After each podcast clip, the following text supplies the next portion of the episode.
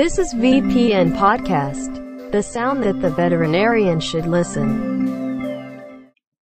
สวัสดีค่ะ กลับมาพบกับ VPN Podcast อีกครั้งนะคะ วันนี้ขอพาคุณหมอมาฟังวิธีการให้สารน้ำบำบัดในสัตว์เลี้ยงชนิดพิเศษ อีก 2 ชนิดที่เราอาจจะสามารถพบได้บ่อยในคลินิกค่ะ อย่างสัตว์ปีกแล้วก็สัตว์เลื้อยคลาน เราจะมีวิธีการประเมินความต้องการการได้รับสารน้ำของสัตว์ หรือประเมินสภาวะขาดน้ำในสัตว์เลี้ยงกลุ่มนี้ยังไงบ้าง มีหลักการมีเทคนิคอะไรที่เราควรจะรู้บ้าง เดี๋ยวเรามาหาคำตอบกันใน EP นี้นะคะ โดยวันนี้เราอยู่กับอาจารย์ สัตวแพทย์หญิง ดรทัศออนดวงอุไร หรืออาจารย์ตักนั่นเอง สวัสดีค่ะอาจารย์ตักค่ะ สวัสดีค่ะ ก็ยินดีเป็นอย่างยิ่งนะคะที่ได้มาเจอทุกท่านได้ยินเสียงอาจารย์ กันทุกคนอีกครั้งหนึ่งนะคะ ก็สำหรับ EP นี้ก็ต่างไปละคราวที่แล้วเป็นแมมมอลคราวนี้เป็นเอเวียนกับเลปไทดูบ้างเนาะใช่ค่ะค่ะ ก็เดี๋ยววันนี้นะคะ อาจารย์ตักจะมาเล่าให้เราฟังเรื่องของแนวทางการให้สารน้ำในสัตว์ปีกกับสัตว์เลื้อยคลานค่ะ ตื่นเต้นจังเลยค่ะ ก็ คำถามแรกเลยค่ะ ที่อยากจะถามอาจารย์หน่อย คือกลไกการทำงานของร่างกายในนกกับสัตว์เลื้อยคลานในเรื่องของการควบคุมน้ำอะค่ะ มีความแตกต่างกับสัตว์เลี้ยงลูกด้วยนมยังไงบ้างคะก็ในเมื่อสรีระวิทยาของสัตว์กลุ่มนี้อะค่ะ ไม่ว่าจะเป็นสัตว์ปีกหรือสัตว์เลื้อยคลานก็ตามมันแตกต่างกับ mammal อยู่แล้วเนาะโดยเฉพาะในสัตว์เลื้อยคลานเนี่ยค่ะ เราพบว่า reserve น้ำมันสูงกว่า mammal มากนะคะ เพราะว่าเขาต้องการสงวนน้ำให้อยู่ในร่างกายได้มากที่สุดนะคะ เขาก็เลยมีการเก็บกักน้ำได้มากกว่า แล้วก็ในส่วนของของเหลวที่เลี้ยงหล่อเลี้ยงอยู่นอกเซลล์เนี่ย มันก็จะมีกลไกที่แตกต่างความเข้มข้นแตกต่างไปอย่างเช่นปริมาณโซเดียมที่สูงกว่าแมมมอลแล้วก็โพแทสเซียมที่ต่ำกว่าเพราะฉะนั้นการแลกเปลี่ยนของน้ำ ในกับนอกเซลล์มันจึงแตกต่างกัน ไม่ว่าจะเอเวียนหรือเลปไทก็ตามสายวิวัฒนาการมันก็ใกล้ๆกันนะมาคู่กัน เพราะฉะนั้นไตจึงเป็นตัวที่ช่วยในการเเก็บกักน้ำหรือการขับของเสียออกในรูปของยูริกแอซิดได้ไหม ในแมมมอลเราขับของเสียออกทางปัสสาวะคือยูรีนใช่ไหมคะ สัตว์สองชนิดนี้ในกลุ่มนี้ก็ เก็บกักน้ำมากก็เลยขับของเสียในรูปของยูริกออกมานะคะ แล้วก็ที่พิเศษก็คือปริมาณน้ำของนกเนี่ยมันก็ถูกเก็บกักอย่างเช่นนกนกไม่มีต่อมเหงื่อถูกไหมแล้วก็ขับออกขับน้ำออกทางการหายใจมากยิ่งกว่าแมมมอลอีก เพราะว่ามันมันมีอัตราการแลกเปลี่ยนออกซิเจน หรืออัตราการหายใจที่สูงกว่า นะคะ ส่วนใน reptile เนี่ย อัตราการหายใจต่ำกว่า mammal และ avian ถูกไหม เพราะฉะนั้น reserve มันก็ไปอยู่ที่ที่ตัวไตเป็นหลัก ถ้าเทียบในส่วนของสองสปีชีส์นี้ อีกอันหนึ่งก็คือในสัตว์เลื้อยคลานมี bladder ใน mammal มี bladder นกไม่มี bladder เพราะฉะนั้นเวลาที่ไตทำหน้าที่กำจัดเอ่อขับของเสียในรูปแบบน้ำออก ก็จะเป็นไตท่อไตแล้วออกสู่โคเอก้าเลย ก็มีความพิเศษในแต่ละสปีชีส์แต่ทั้งนี้ทั้งนั้นเนี่ย ถ้าสองสปีชีส์นี้ขาดน้ำมันจะเกิดอะไรขึ้น ก็คือเกิดพีรีน a ลอะโซทิเมียมากกว่าแมมมอลได้ได้เร็วกว่า ถูกไหมคะ เพราะว่าข้อเสียก็คือเมื่อเกิดพีรีน a ลอะโซทิเมียแล้วกลไกที่ตามมาก็คือตัวไตเองก็อาจจะเกิด renal failure ได้ง่ายกว่า งั้นถ้าสัตว์พวกนี้เนี่ยมันมี anorexia dehydrate ก็คุณหมอก็จะตรวจพบ pre-renal azotemia ได้ได้เร็วกว่า ถ้าเทียบกับระยะเวลาที่แมมมอลป่วยนะคะ แล้วก็ในนกเนี่ยค่ะ ปริมาณน้ำในร่างกาย ก็จะแตกต่างกับแมมมอลคือ ถ้าเทียบต่อน้ำหนักตัวแล้วน้ำจะอยู่ที่หกสิบเปอร์เซ็นโดยที่แบ่งเป็นน้ำนอกเซลล์อยู่ที่ สิบแปดถึงยี่สิบสี่เปอร์เซ็นและเลือดเนี่ยมีแค่สี่จุดสี่ถึงสิบสี่เปอร์เซ็นเองนะคะ แตกต่างกับแมมมอลตัวเบานิดนึง น้ำก็เยอะกว่าหน่อยนึงเนาะค่ะแล้วความต้องการในการได้รับสารน้ำของนกกับสัตว์เลื้อยคลานนะคะ ในแต่ละวันมีความแตกต่างกับสัตว์เลี้ยงลูกด้วยนมยังไงบ้างคะ ถ้าเป็นสุนัขและแมวที่เราชินใช่ไหม ความต้องการน้ำอยู่ที่ 50 ml ต่อกิโลต่อวัน แบบที่เราท่องกันเพื่อคำนวณสารน้ำค่ะมาดูสปีชีส์กลุ่มแรกนก นกเนี่ยมันมีความแตกต่างของทั้งสายพันธุ์ กิจวัตรของนก อายุนกอืมค่ะระบบสืบพันธุ์นก ขนาดตัวอาหารที่กิน เพราะฉะนั้นน้ำที่เขาต้องการมันแตกต่างอยู่แล้ว นะ ก็ ก็จะมีความแปรผันของช่วงอยู่ที่ห้าสิบถึงร้อยห้าสิบ ml ต่อกิโลต่อวันอุ๊ยแปรผันแปรผันมาก แปรผันมาก ทีนี้ห้าสิบเนี่ย ก็จะเป็นสกุลของกลุ่มนกแก้วค่ะนกแก้วคือนกที่เป็นปากงุ้มอืมที่คนนิยมเลี้ยงในปัจจุบัน กับอีกสกุลหนึ่งคือพวกแรปเตอร์ คือนกล่าเหยื่ออย่างเช่นเหยี่ยวอินทรีก็ต้องการ 50 ml ต่อกิโลต่อวัน ก็คือ 5%ของน้ำหนักตัวนกนะคะ นกที่อายุน้อยนกเด็ก ก็ต้องการน้ำมากกว่านกที่เป็นอดัลโตแล้ว นกที่อยู่ในวัยแบบฟักไข่ อย่างเช่นเราเลี้ยงไก่ แม่ไก่ก็ต้องการกำลังออกไข่ฟักไข่ก็ต้องการน้ำมากกว่า แม่ไก่ปกตินะคะ อย่างเช่น ท่านแม่ไก่ ต้องการน้ำ 5.5%ของน้ำหนักตัวในภาวะปกติ ช่วงออกไข่ก็ต้องการน้ำที่ 13.6%คือมีน้ำในตัวสูงกว่านะคะ เพราะว่ามีกลไกของระบบฮอร์โมนในร่างกายที่ที่มีการเปลี่ยนแปลงมันก็จะมีผลต่อปริมาณน้ำในร่างกายนะคะก็ไม่แน่ใจเหมือนในมนุษย์ไหมอย่างเช่นแบบช่วงช่วงเราท้อง period อะไรอย่างเงี้ยตัวบวมน้ำเออเอ่ออาจารย์ก็ยกตัวอย่างเรื่องความแปรปรวนของฮอร์โมนเฉยๆอะนะคะ ค่ะ ทีนี้พอมาเป็นสัตว์เลื้อยคลานแล้วเขามี reserve น้ำในร่างกายเยอะกว่า mammal นะแล้วก็ reserve น่าจะเยอะกว่านกด้วย อย่างเช่นแบบอาจจะมีบางสายพันธุ์อยู่มีระยะจำศีลอีกต่างหากก็ต้องการน้ำเก็บกักน้ำไว้ เขาต้องการน้ำต่อวันน้อยนะคะ อยู่ที่สิบถึงสามสิบมิลลิกะมิลลิลิตร ต่อกิโลต่อวันนะคะ ก็ขึ้นกับสายพันธุ์ด้วยค่ะค่ะส่วนใหญ่ เวลาที่เริ่มให้ fluid นะคะ เดี๋ยวอาจารย์ก็คุยกันต่อในส่วนของการคำนวณ การให้สารน้ำเรารู้ rate เหล่านี้ขึ้นมาไม่ว่าจะห้าสิบไม่ว่าจะร้อยห้าสิบเราคำนวณฟูอิดมาก้อนหนึ่งเราจะค่ะให้ทั้งหมดไหมมันอืมเป็นไปไม่ได้ที่มันจะเราจะให้ก้อนหนึ่งใส่เข้ามาในร่างกาย แล้วมันจะแพร่กระจายได้เร็วเนาะเพราะว่าโดยเฉพาะสัตว์เลื้อยคลานที่ อุณหภูมิร่างกายแปรเปลี่ยนไปตามสิ่งแวดล้อมค่ะเมตาบอลิซึมแตกต่างนะคะ มีรายละเอียดปลีกย่อยในแง่ของการให้สารน้ำที่จะกล่าวต่อไปนะคะ ก็จะมีเทคนิคที่แตกต่างไปจากสัตว์เลี้ยงลูกด้วยนมหน่อยนะคะ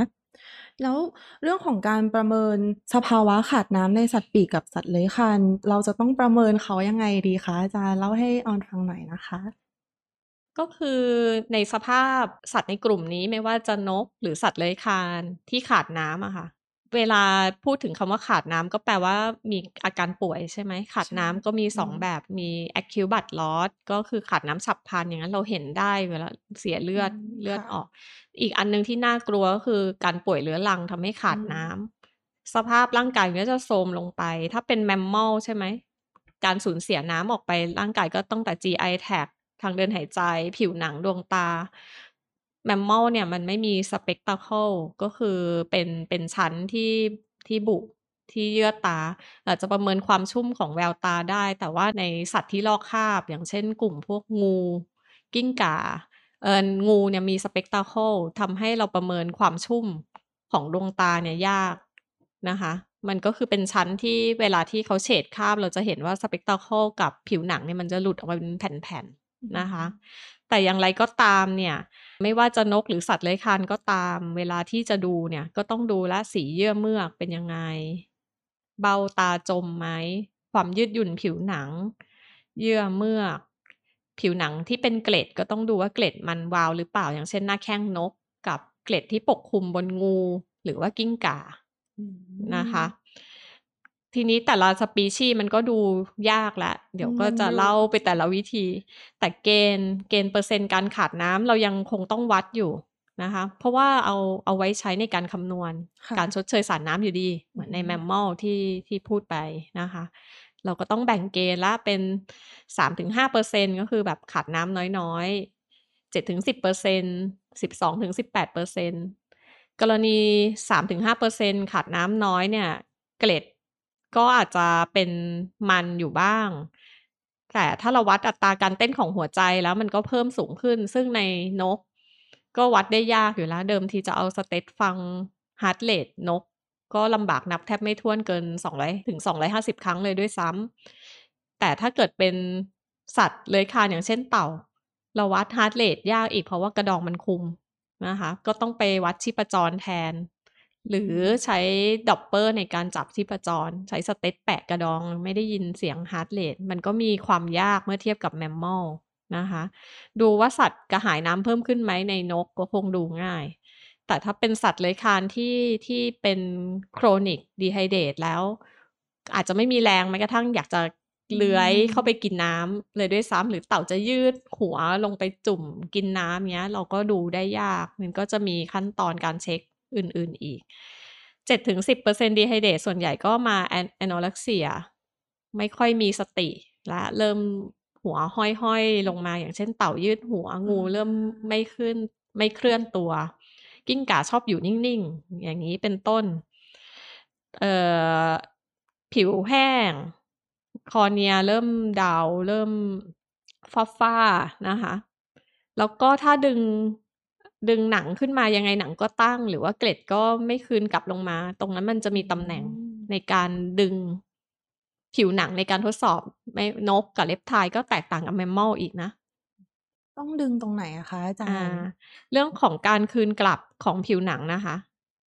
ปกติเราก็จะวัดเป็นระดับวินาทีใช่ไหมถ้าเป็นแมมมอลก็หนึ่งวินาทีมันก็ต้องคืนปึ๊บกลับลงไป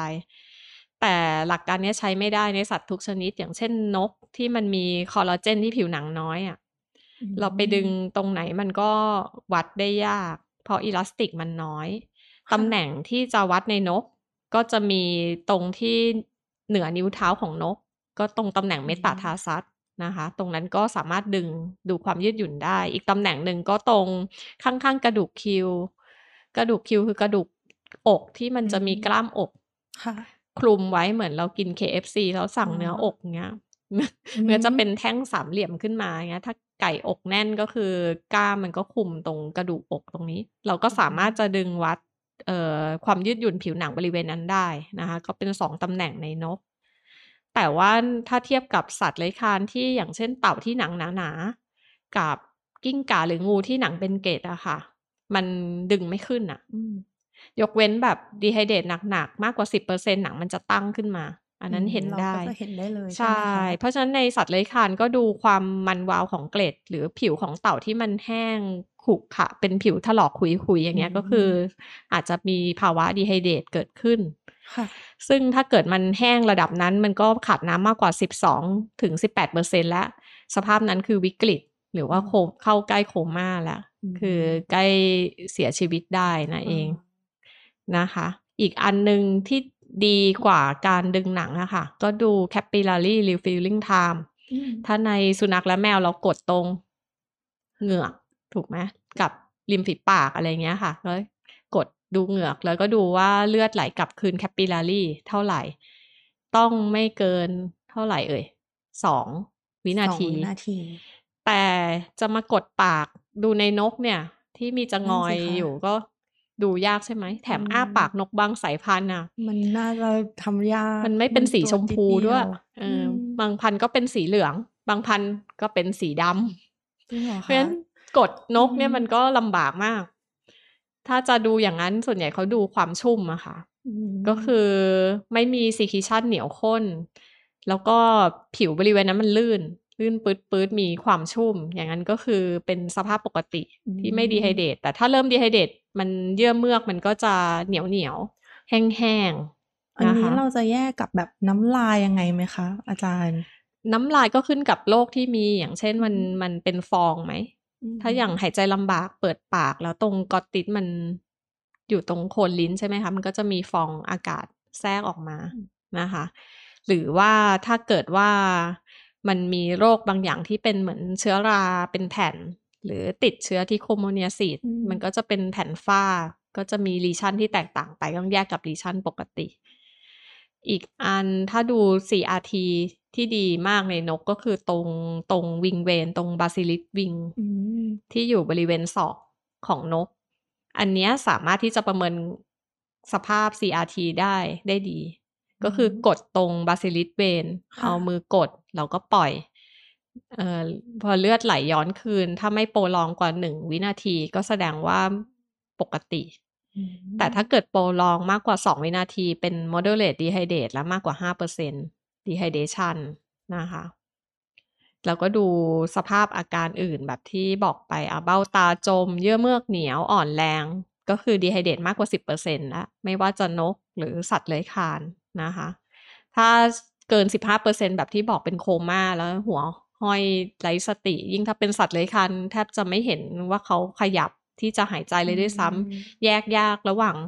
เสียชีวิตหรือยังอ๋อหรือว่ากำลังยังมีชีวิตอยู่ก็ต้องเอาเครื่องช่วยในการมอนิเตอร์มาวัด อย่างเช่น Doppler ค่ะหาชีพจร อย่างนี้เป็นต้นนะคะโอเค ถ้าเป็นสัตว์เลื้อยคลานสีเยื่อเมือกก็ดูยาก เพราะว่ามันซีต้อดงดูยังไงอะคะ หรือดูสีลิ้นแทนลิ้นเนี่ย บางทีอาจจะไม่ชมพูด้วยซ้ำเพอืราะอฮึกิ้งก่าบางพันธุ์เปิดมาก็เป็นเหลืองๆซีดๆแล้วจะบอกว่าอุ๊ยตัวนี้แบบ hypovolemic ก็ไม่ใช่เพราะว่าสีเหลืองตามธรรมชาติกดก็ยากอาจจะต้องไปดูแบบ ไปเปิดเปิดๆตรงช่องทวารร่วม แต่ก็เช็คได้ยากอีกเพราะว่ามันก็หนังหนาอืมก็อย่างที่บอกอะนะคะ ก็ต้องดูคลินิคอลไซน์อื่น ๆประกอบด้วย นะคะค่ะ สภาพอื่นๆก็ปลายเท้าเย็นอย่างเงี้ย ในนกมันก็ดูง่ายเนาะอืมแต่ถ้าเป็นสัตว์เลื้อยคลานนี่ปลายนั่นน่ะเท้าเย็นสิอยู่แล้ว อย่างเช่นเราตรวจในห้องห้องที่มีอากาศเย็นห้องแอร์ค่ะอย่างเงี้ยมันก็ยิ่งเย็นเข้าไปใหญ่ ก็ดูยากนะคะ สิ่งที่จะช่วยนอกเหนือจากการ PE ก็เลยต้องนำเข้ามาก็คือตรวจเลือดใช่แล้วเหมือนในแมมมอลเลย PCV ใช่ไหม ถ้าเกิดว่า dehydrate เปอร์เซ็นต์ PCV ก็จะมากกว่าเกณฑ์ปกติ ซึ่งแต่ละสายพันธุ์ก็จะมีค่าของ pack cell volume ที่แตกต่างกันไปตามสปีชีส์เราก็ไปเปิด reference ดูในแต่ละสปีชีส์อีกทีนะคะ โปรตีนในกระแสเลือดก็เหมือนกัน ถ้าถ้าเกินกว่าค่าปกติ 20ถึง40%ของค่าปกติก็มีสภาพขาดน้ PCV เกินกว่า 15-30%ของค่าปกติก็คือมีสภาพของเลือดข้น dehydrate เกิดขึ้น ยูเรียในเลือดก็ถ้าในแมมมอลก็ดูอะโซทีเมียใช่ไหม ถ้าเป็น avian reptile ตรวจ BUN ยูเรียในเลือดก็จะขึ้นสูงเหมือนกัน ในสภาพขาดน้ำอีกอันหนึ่งก็คือ uric acid ที่เพิ่มขึ้น แต่ถ้ามี uric acid ในเลือดที่เพิ่มขึ้นด้วย ก็อาจจะมีไตวายร่วมด้วย อย่างที่อาจารย์บอกไปมีดีไฮเดตแล้วมันจะเหนี่ยวนำทำให้เกิดภาวะรีน a l เฟลเลียได้ง่ายอืมในค่ะ avian และ reptile นะคะ ต่อมานะคะ เรื่องของชนิดของสารน้ำที่เราจะเลือกให้ในสัตว์ปีกกับสัตว์เลื้อยคลานอาจารย์ช่วยอธิบายให้ฟังหน่อยได้ไหมคะว่ามันมีชนิดอะไรบ้างที่เราควรจะต้องรู้ เอาที่เหมือนกับ mammal ก่อนเนาะค่ะโดยส่วนใหญ่แล้วก็คือในนก ในนกมี ความคล้ายกับ mammal อย่างเช่น เราให้ได้ตั้งแต่พวก crystalloid อย่างเช่นแบบกรณีจะ resuscitate เวลาช็อก หรือกรณีมีดีไฮเดตนะคะ ก็อย่างเช่นให้ lactate Ringer solutionนี้เป็นต้น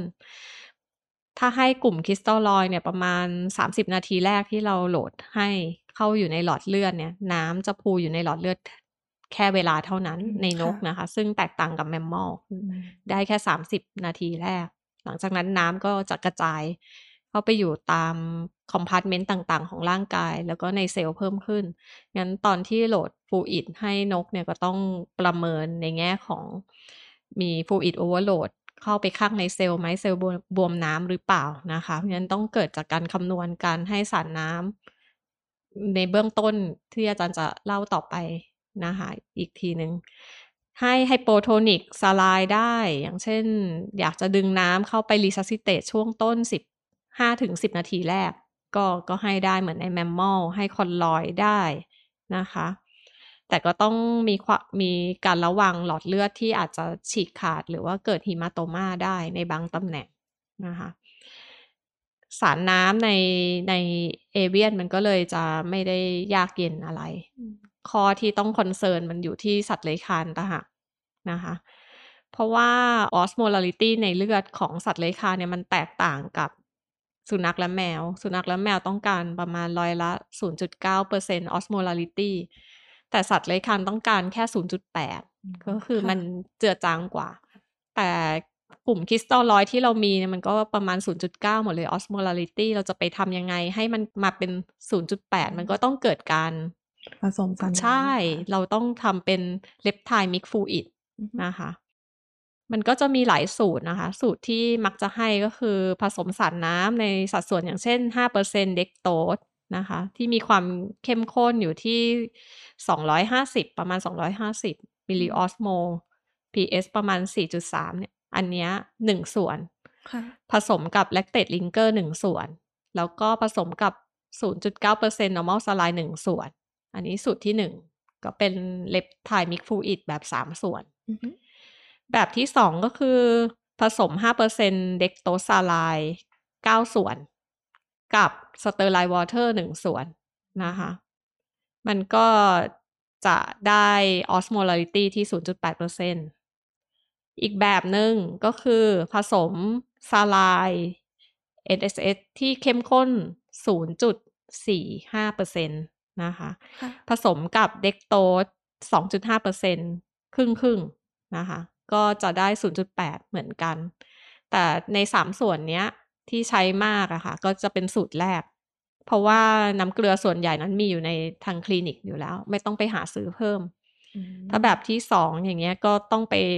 หา sterile water ต้อง1ส่วน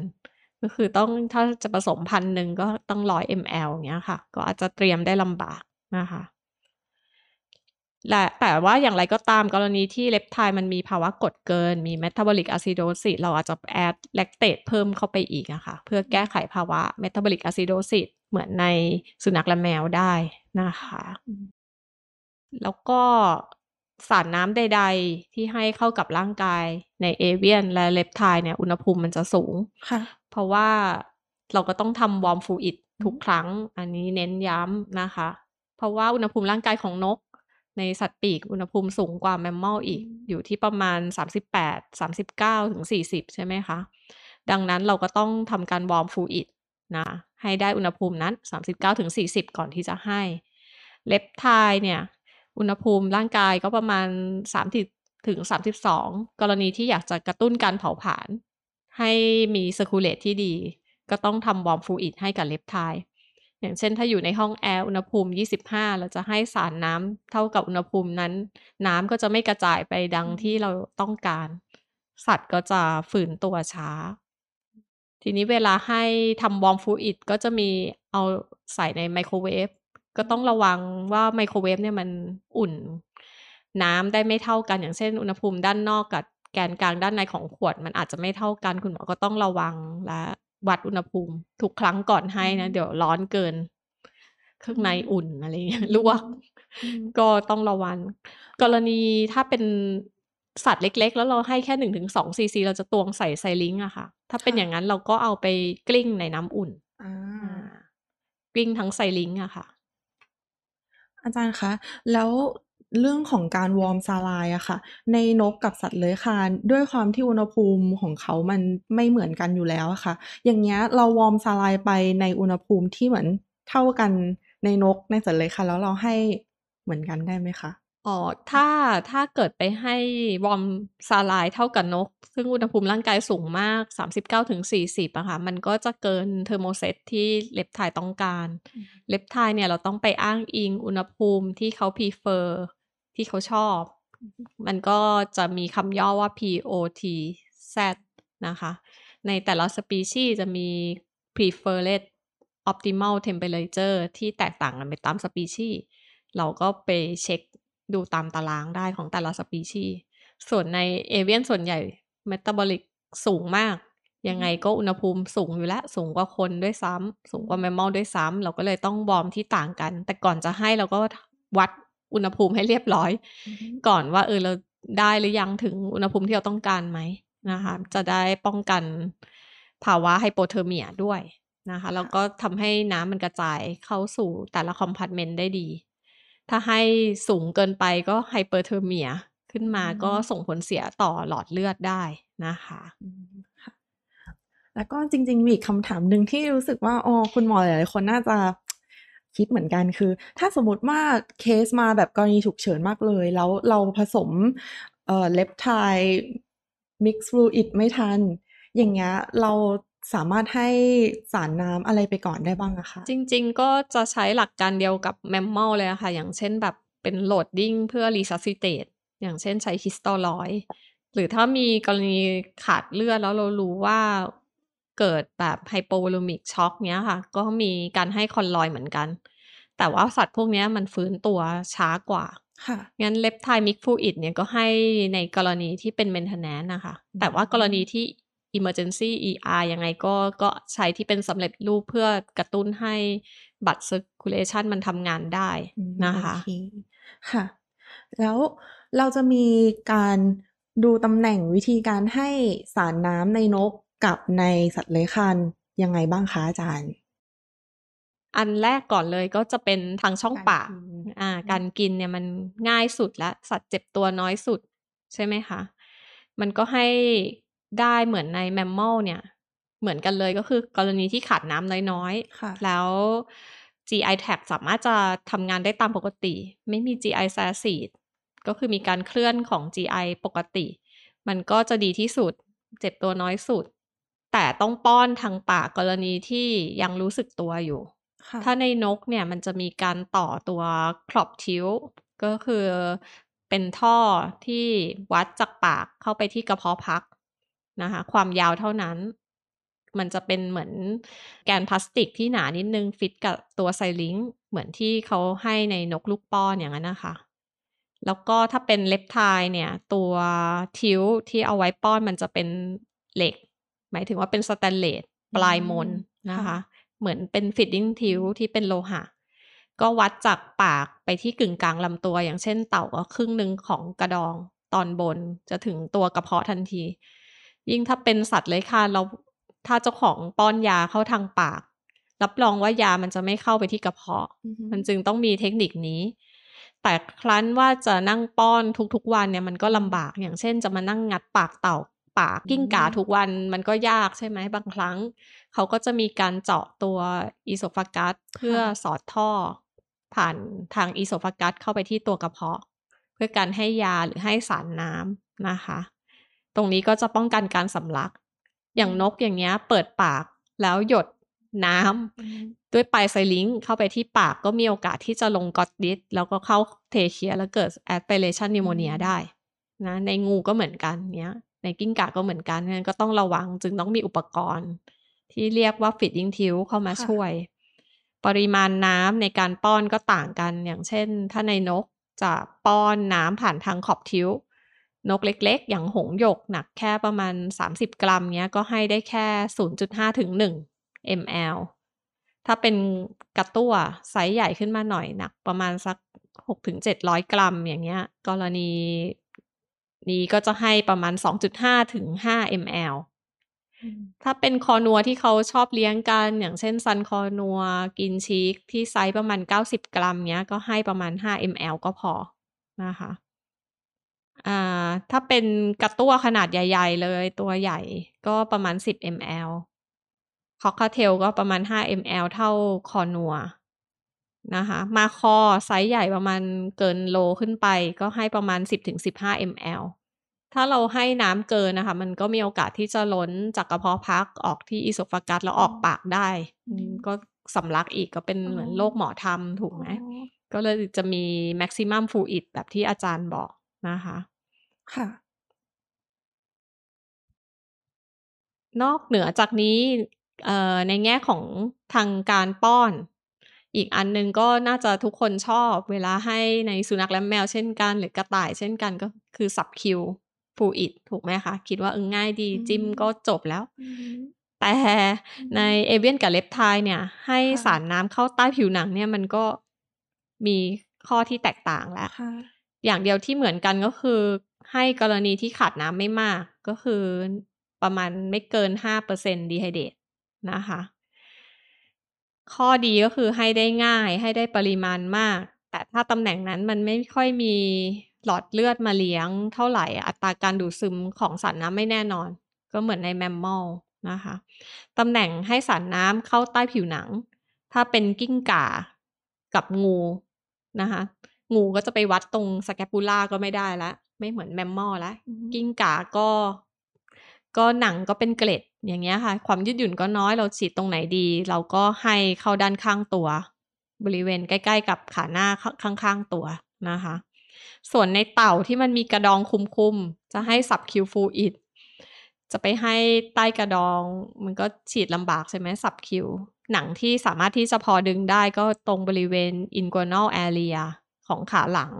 กับตรง femoral หรือที่เรียกว่า femoral space ค่ะตรงนั้นก็สามารถให้สับคิวได้นะคะ ส่วนในนก ในนกอีกคันจะให้ตรงสแคปูล่ามันก็ยืดหยุ่นน้อยใช่ไหมคะ แล้วหนังก็บางด้วยในนก ให้ไปแล้วเดี๋ยวหนักหลังใช่ไหมงั้นตำแหน่งที่จะให้ในนกก็คือบริเวณ inguinal ที่เรียกว่าพาทาเกียมนะคะ inguinal area มันจะเป็นหนังที่เป็นรูปสามเหลี่ยมเวลาเราแหวกดูตรงขานกตรงนั้นจะไม่ค่อยมีขนปกคลุมนะคะ ก็อาจารย์ก็นิยมให้ตรงนี้มากกว่าที่จะให้บริเวณสะบักที่อยู่ด้านหลัง เพราะว่าเกิดมันหนักขึ้นมา น้ำยังไม่แอบสอบมันไหลตกอย่างเงี้ยค่ะ แต่ถ้าเกิดว่าขาดน้ำมากกว่าห้าเปอร์เซ็นอย่างเช่นเจ็ดถึงแปดเปอร์เซ็นเราต้องให้รูทอื่นและรูทอื่นที่นอกเหนือจากสับคิวที่จะได้น้ำไปโดยตรงก็มี IO intra o s s e o u s IV ใช่ไหมคะค่ะแล้วก็เป็น IC ก็เดี๋ยวจะกล่าวต่อไปนะคะเอ่อตำแหน่งที่เป็นสับคิวเนี่ย อาจารย์ก็ต้องบอกว่าเราให้ปริมาณน้ำได้จำกัดนะ ให้ได้แค่ห้าถึงสิบ ml ต่อกิโล ต่อตำแหน่งนั้นๆนะคะ ให้มากก็หนัก absorb ไม่ได้ก็เกิด necrotic ของทิชชูเกิดเป็นเนื้อตายค่ะก็จะแย่กับตัวสัตว์อีกนะคะ แล้วอย่าลืมก็ต้องเป็น warm saline เหมือนกันนะคะ ทุกครั้งก่อนที่จะให้ ค่ะ IO เนี่ย มันก็คือเข้าในไขกระดูก จะเหมือน mammal ก็คือ จะให้ฟูอิดใด ๆ ก็ได้เหมือนเข้าเส้นเลย ให้ยาเข้าเส้นก็ให้ทาง IO ได้นะคะ ให้กรณีขาดน้ำที่แบบปานกลางเกิน 5%ถึงรุนแรงไปเลยโคม่าอยู่นะคะ จะให้ IO ก็ต่อเมื่อเราหาหลอดเลือดไม่ได้ อย่างเช่นหลอดเลือดหดตัว แทงเส้นไม่ได้ หมดสติ หรือว่าไม่มีความรู้สึกตัว เพราะว่าแทงเข้าไขกระดูกมันเจ็บมากใช่ไหมค่ะคะ เราก็เลยให้ใน condition ที่ไม่รู้สึกตัวแล้วอ่าข้อที่ต้องระวังก็อย่าลืมว่าต้องทำ aseptic เทคนิคนะ เพราะว่าอืมถ้าเกิดเราสกปรกเนี่ย เชื้อมันจะเข้าไปในไขกระดูกก็เกิดเป็น sepsis หาอีกใช่ตามมานะคะ เพราะฉะนั้นสารน้ำชนิดต่างๆ หรือว่าเลือดก็ให้ได้เทียบเท่ากับ IV ตำแหน่งแทง IO นะคะ ถ้าเทียบกับ mammal ก็จะมีfemur tibia humerus ใช่ไหมคะค่ะสามอันนี้ก็ให้ได้ในสัตว์เลื้อยคลานอืมนะ ก็คือเมื่อแทงเข็มผ่านเข้า medullary cavity ที่อยู่ใน bone marrow แล้วอะ ก็ในสัตว์เลื้อยคลานเนี่ยเราไม่รู้จะโยกยังไงแล้วมัน touch แล้วมันรู้สึกเหมือนในสุนัขและแมว หรือ mammal เนาะบางทีหนังมันหนา จิ้มเข้าไปเข้าใน bone marrow หรือเปล่าวิธีเช็คทำยังไง รู้ไหมคะ อันนี้ออนไม่รู้ค่ะ เอาไปเอ็กซเรย์ค่ะอ๋อก็คือเราแทงไปแล้วเราค่อยไปเอ็กซเรย์ใช่ เราจะได้รู้ว่าตำแหน่งเข็มอะมันเข้าไปในในกระดูกจริง ๆ นะคะอืมก็จะดูได้จากการเอ็กซเรย์นะคะค่ะอัตราการให้สารน้ำทาง IO ในสัตว์เลื้อยคลานเนี่ย แค่1.2 ถึง 1.7 ml ต่อกิโลต่อชั่วโมงนะคะอืมให้ไม่มากกรณีรีไฮเดตนะ อันนี้ก็คือในสัตว์เลื้อยคลานใช่ค่ะแต่ถ้าในภาวะวิกฤตเนี่ยต้องให้เร็วกว่านั้นหน่อยนึงอ่าฮะแต่ก็ต้องไม่เกิน 3-5 ml ต่อกิโลต่อชั่วโมงค่ะให้กรณีที่สูงอย่างเงี้ยแค่เพียง 2-3 ชั่วโมงเท่านั้นอืมนะคะ ซึ่งอัตราการให้ IO เนี่ยที่อาจารย์เล่าอะมันเท่ากับให้เข้าเส้นในสัตว์เลื้อยคลานเลยอืมนะคะส่วนในนกเนี่ย กระดูกมีความพิเศษแล้ว ไม่เหมือนใน reptile กับ mammal แล้ว เขามี pneumatic bone pneumatic bone เนี่ยก็คือ air sac แทรกเข้าไปอยู่ในเนื้อกระดูกนะคะ pneumatic bone อยู่ที่ humerus กับ femur ฉะนั้นเราไม่แทง I.O. เข้าในตำแหน่งนี้โดยค่ะเด็ดขาดอือฮึนะคะ ก็เราก็จะให้ที่ ulna นะคะ กระดูก ulna กับกระดูก tibia tibia นะคะ ก็แทงดิสทัลเอาหน้าจะใช้กับนกขนาดกลางถึงใหญ่ ก็คือกระตั้วมาคออืมลดนกล่าเหยื่ออย่างนี้ถ้าเกิดว่าเป็น proximal femur ก็จะให้กับนกไซส์ใดก็ได้ที่เราแทงได้เนาะอืมก็กระดูกขาแต่ถ้าเกิดว่าให้ฟลูอิดทั้งวันต่อเนื่องยาวนานเป็นอืมวันๆ เพื่อที่จะแก้ไขดีไฮเดตเนี่ย ให้เอาหน้าก็จะดีกว่านะคะ ถ้า femur ก็จะเหมาะ เอ่อถ้า tibia ก็จะเหมาะกับการให้สารน้ำเวลาสั้นค่ะๆนะคะ ก็ก็จะมีข้อที่ concern ในนกก็คือ pneumatic bone นะจะเน้นตรงนี้นะคะอืมกลัวจะลืมจังเลยอ๋อเดี๋ยวจะไปอ้างอิงแบบ mammal แล้วก็แทงเข้าไปก็จะมีปัญหาในเรื่องของการหายใจได้นะคะ เพราะ air sac ถูกรบกวนนะคะ ulna กับ tibia นะคะ ทุกคนจำไว้สองที่เท่านั้นค่ะ ค่ะค่ะ อาจารย์คะแล้วถ้าเราจะให้ IV มีอะไรที่เราต้องรู้เพิ่มเติมอีกไหมคะ ถ้า IV เนี่ยค่ะ ก็ให้เหมือนในแมมมอลก็คือขาดน้ำปานกลางถึงรุนแรงเลย แล้วกรณีที่เราหาหลอดเลือดได้ ใช่ไหมคะ หลอดเลือดไหนบ้างที่จะให้ได้ก็มีจูกูล่านะคะ ในเต่างูกิ้งก่างูนี่ก็ยากหน่อย เพราะก็คอมันสั้น ๆ ถูกไหมอืมกิ้งก่าก็คอสั้นเหมือนกันแต่อาจจะพอไหว ส่วนเต่านี้ก็ยืดหัวออกมาคอยาวหน่อย ถ้าเรายืดหัวได้เราก็พยายามที่จะให้จูกูล่าได้ค่ะ ถ้าเป็นตำแหน่งจูกูล่าเนี่ยก็ต้องใช้ jugular catheter ถ้าเราหาได้นะคะ ซึ่งสัตว์พวกเนี้ยมันหาเรากดเส้นแล้วเส้นมันจะไม่ขึ้น เหมือนในผิวหนังของ mammal หรือ avian นะคะ ก็ควรจะ ใช้ยาชาบล็อกอืมในตำแหน่งผิวหนัง ที่เราค่ะคาดว่ามันจะมีหลอดเลือดจูกูล่าอยู่ เสร็จแล้วทำการ cut down คือตัดผิวหนังให้เห็นหลอดเลือดอืมก่อนที่จะแทงเข้าไปนะคะ ไม่ว่าจะเป็นจูกูล่า หรือว่าเออ cephalic แต่ส่วนใหญ่ในจูกูล่าเต่าเนี่ยอาจารย์ก็ใช้การสัมผัสเอาซึ่งต้องฝึกเป็นพิเศษว่ามันน่าจะอยู่ตำแหน่งนั้นๆ กลุ่มตรงนี้โอ้ยนี่จะมันดูเป็นบลายเทคนิคค่ะมากเลย ก็ก็บลายเข้าไป ทุกอย่างต้องฝึกฝนนะคะค่ะแต่ถ้าเป็นเซฟาลิกเนี้ย ผิวหนังเป็นเกล็ดมันจะจับค่อนข้างยากนะ ต้องค่อยๆทำก็ทุกอย่างต้องถูกหัดมาด้วยดีแล้วถึงจะทำได้สำเร็จนะคะ ไม่มี ไม่เราไม่เริ่มเราก็ไม่เป็นเนาะอืม ก็ค่ะหวังว่าจะค่อยๆ หาช่องทางกันไปฝึกฝีมือนะคะ สู้ๆ ค่ะทุกคน ทีนี้ถ้าเกิดว่าเป็น cephalic เนี่ย ก็จะนิยมแทงในกิ้งก่า ส่วนในเต่าเนี่ยมันก็ถ้าเป็นเต่าน้ำอาจจะพอง่ายกว่าเพราะหนังเนี่ยไม่ได้มีเกล็ดปกคลุมเยอะมาก ถ้าเป็นเต่าบกอย่างเช่น sulcata radiata อย่างเงี้ยค่ะ หนังเป็นเกล็ดคลุมหนา คุณหมอก็จะแทงเข็มเข้าไปได้ยากนะคะ ส่วนงูเนี่ย และยางไม่มีจะทำยังไงอืมถ้าวิกฤตจริง ๆ ที่ที่ต้องให้ emergency จะ CPR กู้ชีพก็เข้าที่ฮาร์ดเลยค่ะอืมค่ะซึ่งก็ก็มีความเสี่ยงงูต้องแบบอ๋อไม่มีสติแล้วจริง ๆ ถึงเลือกให้วิธีนี้นะคะ ส่วนในนกในนกเนี่ยก็จูกูล่าได้เหมือนกัน ซึ่งจูกูล่าข้างขวาในนกใหญ่กว่าซ้ายอืมก็จะนิยมให้ด้านขวา พอแทงเส้นเข้าไปที่จูกูล่าแล้วอะ เราสามารถให้ได้ครั้งเดียว หมายถึงว่าด้วยส่วนของหลอดเลือดจะแตกหรือมีปัญหาได้เราก็ทำได้ครั้งเดียวนะคะ ก็มักจะนิยมให้กรณีที่เป็นนกขนาดใหญ่ค่ะถัดมาก็ตรงตำแหน่งตรงปีกใช่ไหม basilic vein ก็ให้ได้นะคะ ในในหลาย ๆ สปีชีส์แต่ว่าก็ต้องมีการแบนเดดหรือว่าพันเก็บสายให้มันยึดกับปีกให้ดี เพราะว่านกอาจจะตีปีกแล้วเข็ม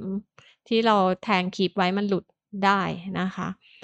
ถ้าเป็นนกขนาดใหญ่ก็จะแทงที่มีเดียลเมตาทาซอลเวนได้ง่ายนะคะ กรณีพวกนกน้ำเป็ดค่ะไก่ นกล่าเหยื่อ นกแก้วพันธุ์ใหญ่มาคออะไรเงี้ยค่ะ เราก็ไม่ควรแทงซ้ำๆอะค่ะ ก็แทงไปหนึ่งครั้ง ถ้าเราจะเปลี่ยน cath ก็เปลี่ยนฝั่งไปที่อีกขาหนึ่งนะคะ นกไซส์เล็กก็เป็นแทง basi basilic vein นะคะ อยู่ตำแหน่งปีก เวลาให้สารน้ำเนี่ยก็อย่างที่เรียนไปตอนต้นนะคะ ก็เมื่อเรา load fluid ให้ไปในนกเนี่ยน้ำจะอยู่ในหลอดเลือดแค่ประมาณ 30 นาที เท่านั้นนะคะ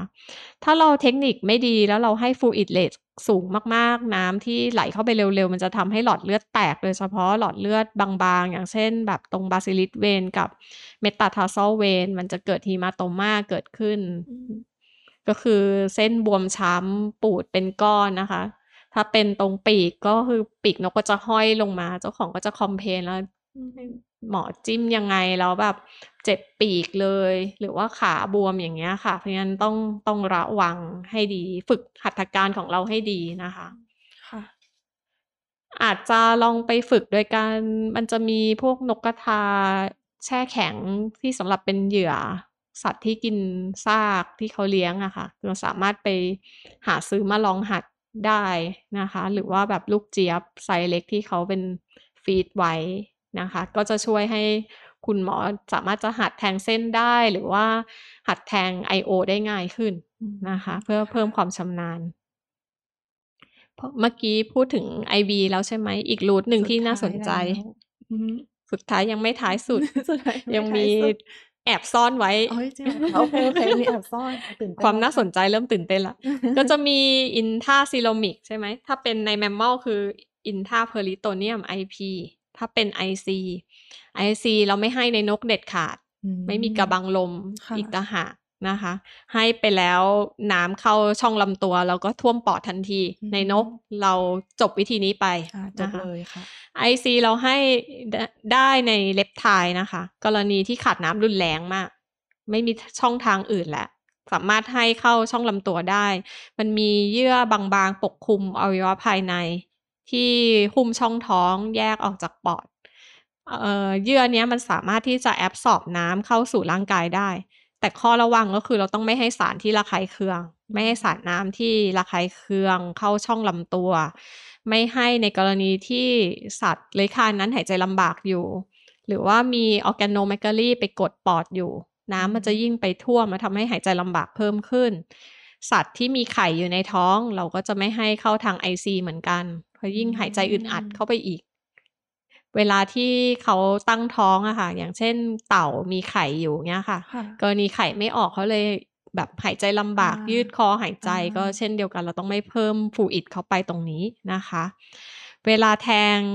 เข็มเนี่ยค่ะ ก็แทงเข้าไปในส่วนของซีโลม โดยที่แทงช่วงท้ายลำตัวคือโคนขาหลังนะคะ เป็น caudal coelomic cavity ให้ได้ไม่เกินปริมาณน้ำไม่เกิน 20 ml ต่อกิโล ต่อครั้งของการให้นะคะ แค่นี้ค่ะถ้าให้มากเกินก็เป็นปัญหาได้ ข้อควรระวังในบางสายพันธุ์ อย่างเช่นกลุ่ม blue tongue lizard กิ้งก่านะคะ หรือว่าพวก bearded dragon หรือว่า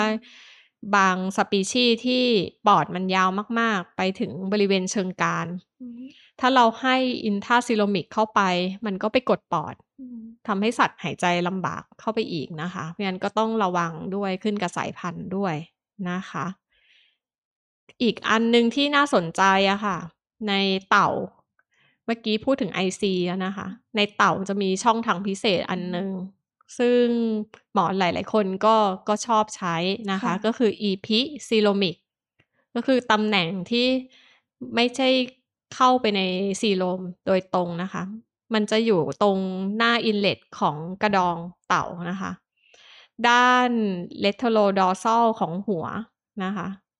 มันจะอยู่ขนานกับตัวตัวหัวนะคะ เหนือพาสตอนก็คือกระดองด้านล่างพาสตอนคือกระดองด้านล่าง อยู่ใต้ pectoral muscle ก็คือบริเวณโคนขาหน้า ต้องใช้จินตนาการจินตนาการสูงดงก็นะคะคือทุกนดูโคนขาหน้าค่ะมันจะมี pectoral muscle อยู่ แล้วก็จะมีหัวที่ยืดเข้าออก แล้วก็จะมีแผ่นกระดองด้านล่างอยู่แผ่นหนึ่งนะคะ ตรงมุมนั้นนะคะสามารถที่จะแทงเข็มเข้าไป มันจะเป็นรอยต่อของเพอริคาเดียมนะคะ สามารถเก็บกักน้ำไว้ได้นะคะ จิ้มตรงนี้บางคนชอบเพราะอะไร เราไม่ต้องพยายามยืดหัวอืมยืดขาออกมาเหมือนเราให้ IC อะค่ะค่ะ เราก็สามารถที่จะให้ได้โดยการตั้งตัวเต่าขึ้นนะคะ เต่าหดหัวเข้าไป เราก็สามารถที่จะแทงเข็มไปในตรง EP ซิโลมิกนี้ได้นะคะ โดยที่ให้น้ำได้ประมาณ 1-2%ของน้ำหนักตัวของเต่านะคะ ให้กรณีที่เต่าอยู่ใน critical period ได้ อย่างเช่น กรณีอนูเลียแล้ว ตาจมผิวหนังตั้ง หาเส้นเลือดไม่ได้ ถ้าเทียบแล้วก็ให้ได้ง่ายกว่า IC ที่เราพยายามจะดึงขาออกมาอะไรอย่างนี้ แต่อย่าลืมนะคะ เวลาให้สารน้ำในavian reptile อย่าลืม warm saline ทุกครั้งนะคะ โอเคค่ะ อีก ข้อหนึ่งที่อาจารย์แอบซ่อนไว้เป็นอ๋อ character พิเศษแอบซ่อนอืมในนกให้ไม่ได้ค่ะใน mammal ให้ไม่ได้อือฮึก็คือการบาร์อ๋อ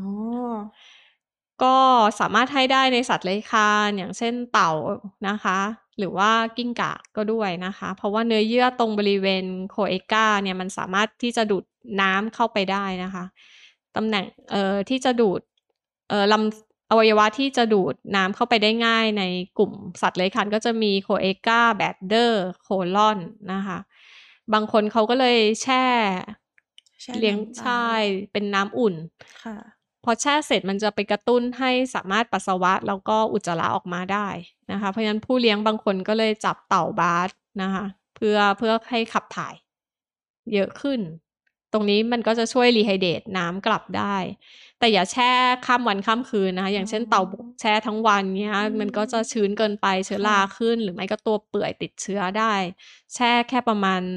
สิบนาที เช้าเย็นก็ได้กรณีรักษาโรคนะคะ หรืออยากจะฟื้นสภาพกรณีที่ขาดน้ำการแช่ก็กรณีที่แบบขาดน้ำไม่มากนัก แต่ถ้าขาดน้ำมากก็ต้องให้เข้า IO IV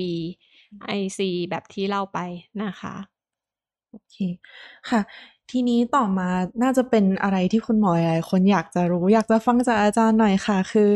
ช่วยยกตัวอย่างเคสที่น่าสนใจที่เราเจอในทางคลินิก แล้วก็การให้สารน้ำในในกรณีต่างๆ ให้ฟังหน่อยนะคะ ค่ะ ก่อนที่จะพูดถึงเคสนะคะ ก็ต้องเล่าถึงการคำนวณสารน้ำก่อนอ่าโอเคไม่งั้นเดี๋ยวเราคำนวณกันไม่ได้เยวนะคะคำนวณกันไม่ได้ค่ะ ในนก ในนกนะคะ ก็เหมือนใน mammal เลย ก็เราต้องมาประเมินสภาพร่างกายก่อน เราจะพอประเมินสภาพร่างกายเสร็จปุ๊บ เราก็จะได้เปอร์เซ็นต์ดีไฮเดตออกมา เปอร์เซ็นต์ dehydrate คูณกับ body weight อย่างเช่นเป็นกรัม ก็จะออกมาเป็น fluid deficitก้อนนี้ก็เป็นก้อนที่เราจะต้องชดเชยการที่เขาสูญเสียน้ำออกไป เอามารวมกับ maintenance fluid อืมนะคะ อย่างเช่นที่อาจารย์บอกไป 50ถึง150 แล้วแต่ condition ของนกนั้นๆนะคะ ถ้าเทียบเป็น maintenance fluid เป็นชั่วโมง ก็จะตกประมาณ 4 ml ต่อกิโลต่อชั่วโมงก้อนนี้ทั้งหมดนะคะ สามารถที่จะใช้ชดเชย ไม่ใช่ 24 ชั่วโมง ทั้งหมด ทั้งก้อนเดี๋ยวฟลูอิดจะโอเวอร์โหลดนะคะ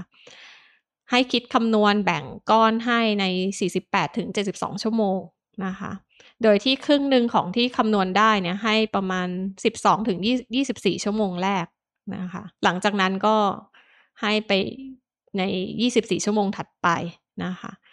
พอมาเป็นสัตว์เลื้อยคลาน ก็หลักการเดียวกันประเมินเปอร์เซ็นต์ดีไฮเดตนะคะคูณกับ body weight ค่ะก็จะได้เหมือนกันเลย fluid deficit เป็น ml นะคะ body weight เป็นกรัมนะคะ รวมกับ maintenance fluid ถ้าคิดเป็นต่อวันก็อย่างที่บอกไป 10-30 ml ต่อกิโลต่อวัน ในสัตว์เลื้อยคลานเมื่อรวม 2 ก้อนนี้นะคะ จะต้องให้แบ่งให้ใน 72-96 ชั่วโมง โดยที่จะต้องไม่เกิน 40 ml ต่อกิโลต่อวัน ต่อวันที่เราชดเชยนะคะ เพื่อป้องกันภาวะ over hydration ไม่เกิน 40 มิลลิลิตรต่อต่อกิโลต่อวัวันนในสัตว์เลื้อยคลานค่ะนะคะ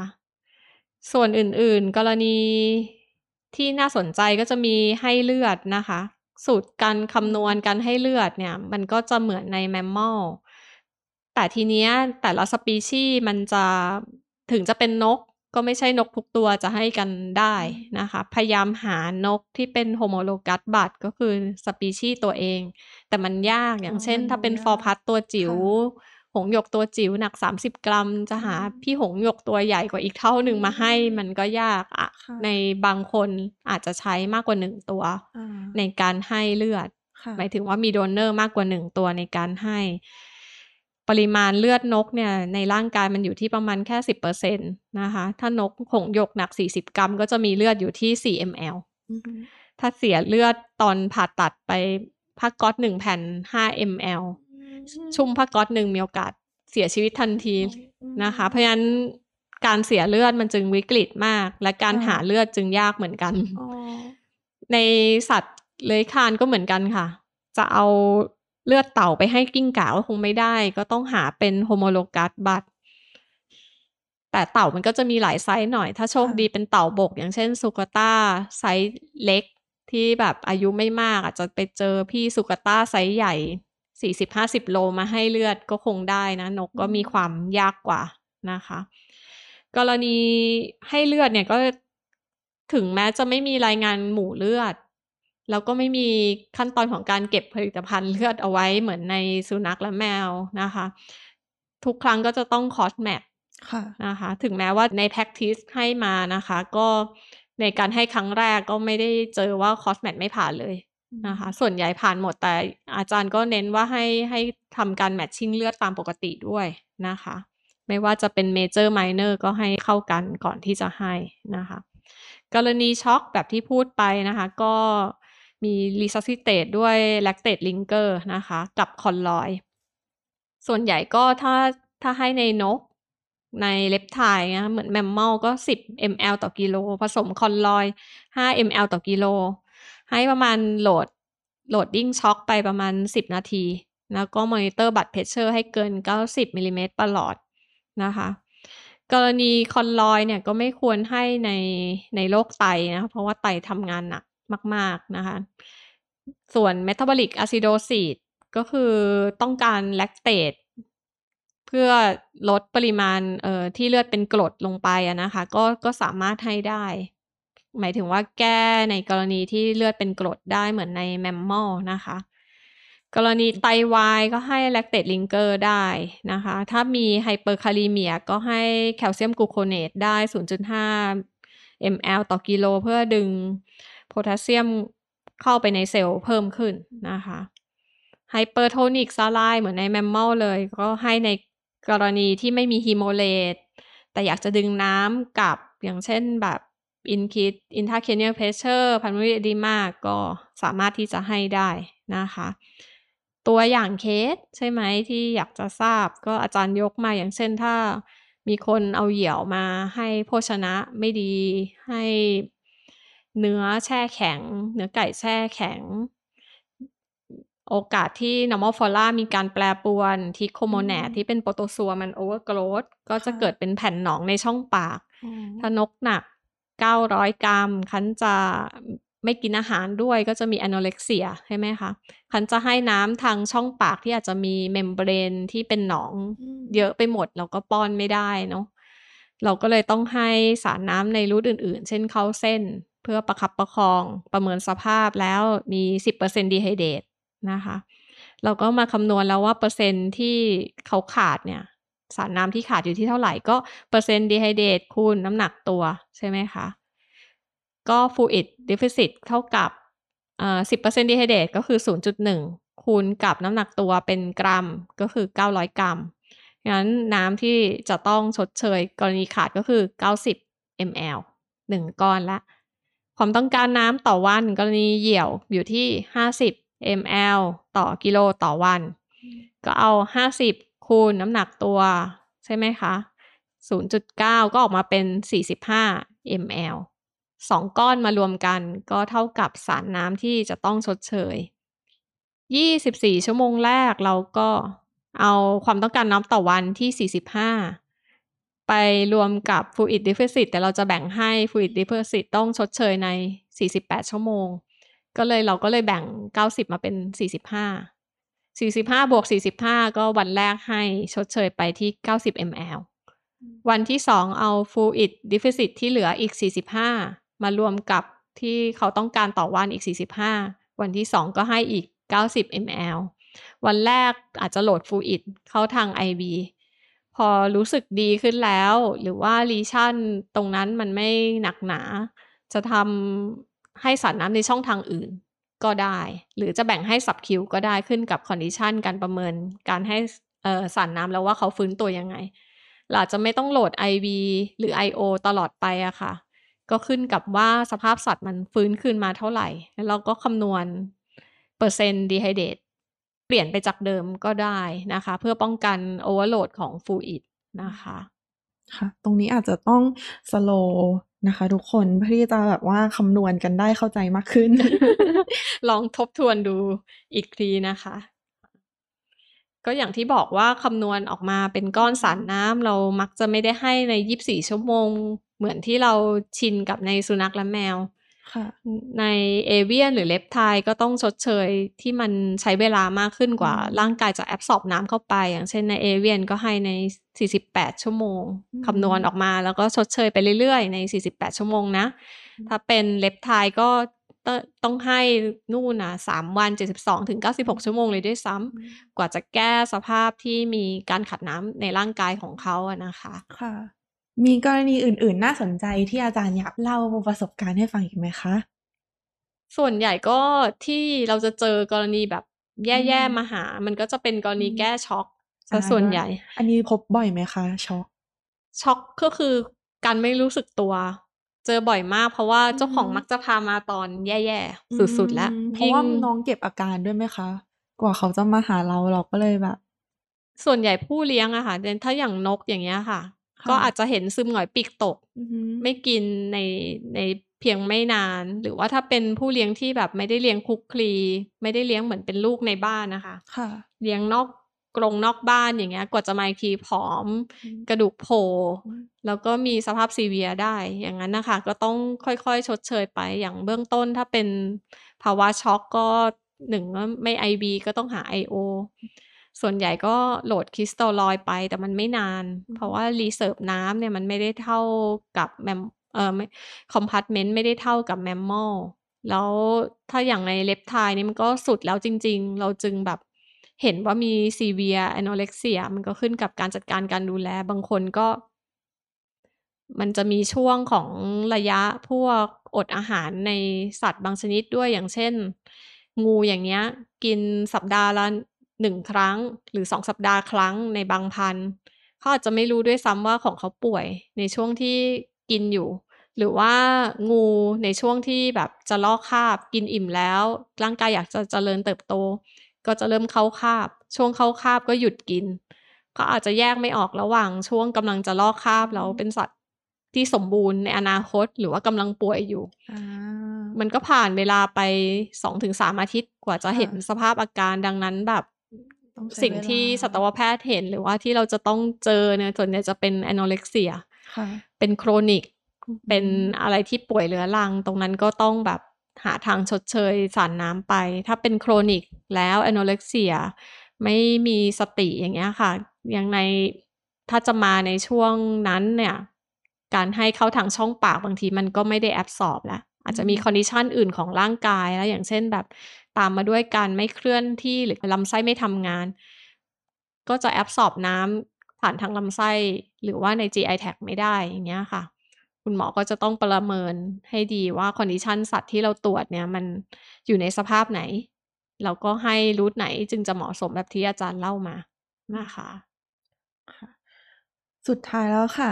หลังจากที่เรารู้กันหมดแล้วว่าเออเราจะประเมินสภาวะขาดน้ำยังไงมีมีวิธีการให้สารน้ำรูปแบบต่างๆยังไงบ้าง ทีนี้ที่เราจะต้องไม่ลืมเด็ดขาดเลย คือเรื่องของข้อระวังในการให้สารน้ำค่ะ มีข้อระวังอะไรที่เราควรรู้บ้างคะอาจารย์ สิ่งที่เราจะต้องคอนเซิร์นนะคะ มันก็จะเหมือนแมมมอลเลยก็คือเรากลัว fluid overload นะคะก็คือภาวะน้ำเกิน ภาวะน้ำเกินจากที่เราให้สารน้ำไป ไม่ว่าจะเลทที่มากเกินไป ปริมาณที่มากเกินไป มันก็ทำให้ถึงชีวิตได้อืมไม่ค่ะว่าจะเกิดเหตุปอดบวมน้ำหรือว่าหายใจลำบากกระวนกระวายนะคะ ตาโปนอย่างเงี้ยเราก็เจอได้มีเคโมซีดเยื่อบุตาบวม แต่ว่ามันจะเจอยากในเล็บไทยนะคะ เยื่อบุตาไม่ได้เหมือนแมมมอล ส่วนใหญ่ก็จะมีอาการที่ซึมลง แล้วก็แสดงออกของการหายใจลำบาก หรือว่าหอบหายใจ ถ้าช่วงต้นก็คือจะหายใจเร็วขึ้น เล็บไทยที่เต่าอย่างนี้เป็นต้นค่ะปกติเลดเลดอัตราการหายใจก็น้อยอยู่แล้วอืมถ้ามีน้ำเกินก็อาจจะหัวขยับเข้าออก เพิ่มขึ้น อ้าปากหายใจหรือว่าแบบยืดหัวออกตลอดเวลาหดหัวกลับไม่ได้ ถ้าให้ route IC อะค่ะ มันก็จะเกิดแบบ น้ำเต็มช่องท้อง เกิด ascites เกิดหายใจลำบากอย่างเงี้ยเราก็เห็นได้ในนกก็เช่นเดียวกัน ถ้าเราโหลด IV fluid หรือ IO มากเกินไปนกหอบก็อ้าปากหายใจนะคะ หรือว่าหายใจลำบากก็นกก็จะกระดกหางขึ้นลงเร็วๆนะคะเพื่อให้มีแรงส่งไปที่ตัวปอดให้ปอดขยับเร็วขึ้นนะคะปีกก็จะตกลง อย่างนี้ก็จะเป็นสิ่งที่สังเกตได้ น้ำมูกไหลจะเจอใน เอ่อเล็บทายได้บ้างนะคะ ในนกก็เจอได้ถ้าเราให้ฟูอิดเร็วเกินไปนะคะ ก็ต้องพยายามประเมินอัตราการหายใจ ในนกก็นับยากหน่อย ในเล็บทายก็แทบมองไม่เห็น มีความยากมากกว่าในแมมมอลอีกนะคะค่ะไปดูค่าเลือดก็ได้นะคะ ลองดูว่า PCV หลังจากที่โหลดฟูอิดแก้ไขสภาพแล้ว PCV กลับมาอยู่ปกติหรือเปล่าจากที่เป็นแบบ เลือดข้นๆ PCV ลดลงไหมกลับอยู่ในเกณฑ์ปกติไหมโปรตีนในเลือดก็เช่นเดียวกันนะคะค่ะ UOP ดูยากอ๋อนะคะ ก็คืออัตราการผลิตปัสสาวะ เพราะว่าอย่างนกเนี้ย bladder ก็ไม่มีนะคะ ส่วนใหญ่ก็จะขับถ่ายมูลออกมาที่มีสามส่วนไม่ว่าจะ feces uric และ urine ออกมาพร้อม ๆ กัน มันจึงสังเกตได้ยาก นะคะ ยิ่งถ้าเป็น reptile ก็ยิ่งยากเลย เพราะว่า UOP และความถ่วงจำเพาะมีความแตกต่างกันอย่างมาก ก็เป็นสิ่งที่วัดได้ยากเมื่อเทียบกับใน mammal นะคะ ก็จะไปดูสภาพอื่นแทนก็ได้อย่างเช่นแบบแววตากลับมามีแวว แล้วหรือยังสดใสขึ้นมาจากที่เสื่องซึมไหม หนังตั้งลดลงหรือยังเกล็ด อาจจะแบบมันวาวเนี่ยกลับมามันก็จะช้าแล้ว มันคงไม่ใช่ทันทีวันนี้โหลดฟูอิดไปอีกสองชั่วโมงเกล็ดเงาอืมคงไม่ได้ค่ะดูเป็นแบบนั้น แต่พยายามจะไปดูหนังในส่วนอื่นแบบที่อาจารย์พูดไป สีเหงือกดูยากแต่ว่าดูความชุ่มของเยื่อเมือกแทนได้นะคะ อย่างที่เป็นน้ำลายเหนียวเหนียวๆแห้งๆ ก็เริ่มกลับมาชุ่มมากขึ้นนะคะ ถ้าเริ่มมีสติกลับขึ้นมาสิ่งที่ร่างกายสัตว์ต้องการก็คืออะนกก็เริ่มกลับมาแต่งตัว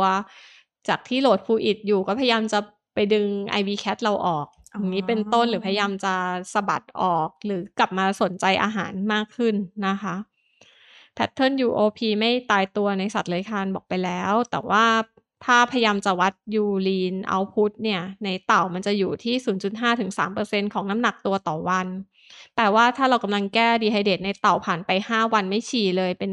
เป็น anuria แล้วล่ะอืมหรือว่าแก้ไม่สำเร็จแล้วล่ะ หรือว่ามีไตวาย มี hyperuric เอ่อ ในเลือดแล้วล่ะ ก็คือมี condition ที่ที่นอกเหนือจากดีไฮเดตไปแล้วนะคะ ป่วยอย่างอื่น น้ำหนักตัว น้ำหนักตัวเราวัดได้ง่ายแล้วก็เหมือน mammal เลย เมื่อให้สารน้ำเข้าไปน้ำหนักตัวก็จะเพิ่มขึ้นในพริบตาที่เราได้น้ำเข้าไปทดแทนนะคะ อย่างเช่นถ้าเป็นสัตว์เลื้อยคลาน 10%ดีไฮเดตเมื่อให้สารน้ำชดเชยเข้าไป ที่จะต้องการชดเชย 10%ดีไฮเดตมันก็ต้องขึ้นมา 10%ของน้ำหนักตัว แบบที่เราคำนวณไว้อะนะคะ สิ่งเหล่านี้ก็เป็นสิ่งที่เป็นพื้นฐานที่คุณหมอจะต้องประเมินให้ได้นะคะ เพื่อปรับสภาพหรือว่าแผนของการให้สารน้ำจะได้รักษาได้อย่างถูกต้องสัตว์กลับมามีชีวิตได้ด้วยดีนะคะ เราก็อย่าไปกลัวในสิ่งที่เราไม่คุ้นชินนะคะ พยายามฝึก practice แล้วเราก็จะมั่นใจมากขึ้น ซักประวัติก็เป็นสิ่งสำคัญนอกเหนือจากการตรวจสภาพร่างกายนะคะ ถ้าซักประวัติมาเออเรารู้ว่าเออป่วยระยะที่เท่าไหร่ activity ลดลงเมื่อไหร่ มีการเปลี่ยนแปลงของพยาธิสภาพ อะไรบ้างที่บ้านเลี้ยงยังไง อย่างเช่นแบบช่วงหน้าร้อนเอาเต่าไปผึ่งแดดใช่ไหมต้องการ UVB ต้องการวิตามินดี ลืมเก็บเต่าเข้ามาอ๋ออุณหภูมิเกิน 40 เต่าก็ทนไม่ได้ ก็มีบางปีที่เต่าเสียชีวิตลง เพราะว่าเอาไปตากแดดมาอย่างเงี้ย ก็เกิดดีไฮเดตดีไฮเดตมานี่คือแบบพยายามอาเจียนเอาน้ำออกค่ะหมดสติเอ่อก็มันก็ที่สุดแล้วอย่างเงี้ยค่ะ เราก็ต้องแบบกู้ชีพ แก้วิกฤต ทุกคนก็ทำได้หมดเนาะไม่เริ่มต้นก็ จะไม่มีวันที่เราสำเร็จนะอย่ากลัวนะคะ เป็นกำลังใจให้ค่ะค่ะสู้ค่ะทุกคนสู้ต่อไปนะคะค่ะ วันนี้ก็ขอบคุณอาจารย์ตักมากเลยค่ะ ได้ความรู้แบบอัดแน่นมาก ทั้งเรื่องของหลักการการควบคุมน้ำในนก และก็ในสัตว์เลื้อยคลานที่เราควรจะต้องรู้วิธีการประเมินสภาวะขาดน้ำในนกกับสัตว์เลื้อยคลานต่างกันยังไง รวมถึงตำแหน่งวิธีการให้สารน้ำรูปแบบต่างๆ ขอบคุณอาจารย์มากเลยค่ะ ค่ะ ก็ยินดีเป็นอย่างยิ่งนะคะ แล้วก็หากมีโอกาสอาจารย์ก็จะมาเล่าในเรื่องอื่นๆ เกี่ยวกับเอกโซติกที่น่าสนใจอีกครั้งนะคะ ถ้าค่ะมีโอกาสนะคะค่ะสวัสเดี๋ยวดีจะชวนค่ะอาจารย์มาเมามอยเรื่องเอกโซติกไปเรื่อยๆค่ะ ค่ะ สุดท้ายนี้ก็ต้องขอขอบคุณคุณหมอทุกท่านสำหรับการติดตามรับฟัง สำหรับใครที่ฟังผ่าน Facebook Live ก็อย่าลืมกดปุ่ม See First ในเพจด้วยนะคะ หรือถ้าชมผ่าน YouTube ก็ฝากกด Subscribe แล้วก็กดปุ่มกระดิ่งเพื่อแจ้งเตือนด้วยค่ะ นอกจากนี้ยังสามารถรับฟังพวกเราได้ทาง Spotify แล้วก็ Apple Podcast เพียงแค่ค้นหาคำว่า VPN Podcast แล้วก็กดติดตามกันได้เลยค่ะสำหรับประเด็นนี้นะคะ ถ้าใครมีความเห็นยังไงหรือมีเรื่องไหนที่อยากจะมาแบ่งปัน อยากจะเล่าให้เราฟังหรือมีเรื่องไหนที่อยากให้เรานำมาพูดคุยกันในครั้งต่อไป ก็คอมเมนต์กันมาด้านล่างได้เลยค่ะ ส่วนวันนี้พวกเราขอลาไปก่อนนะคะ สวัสดีค่ะ สวัสดีค่ะ This is VPN Podcast, the sound that the veterinarian should listen.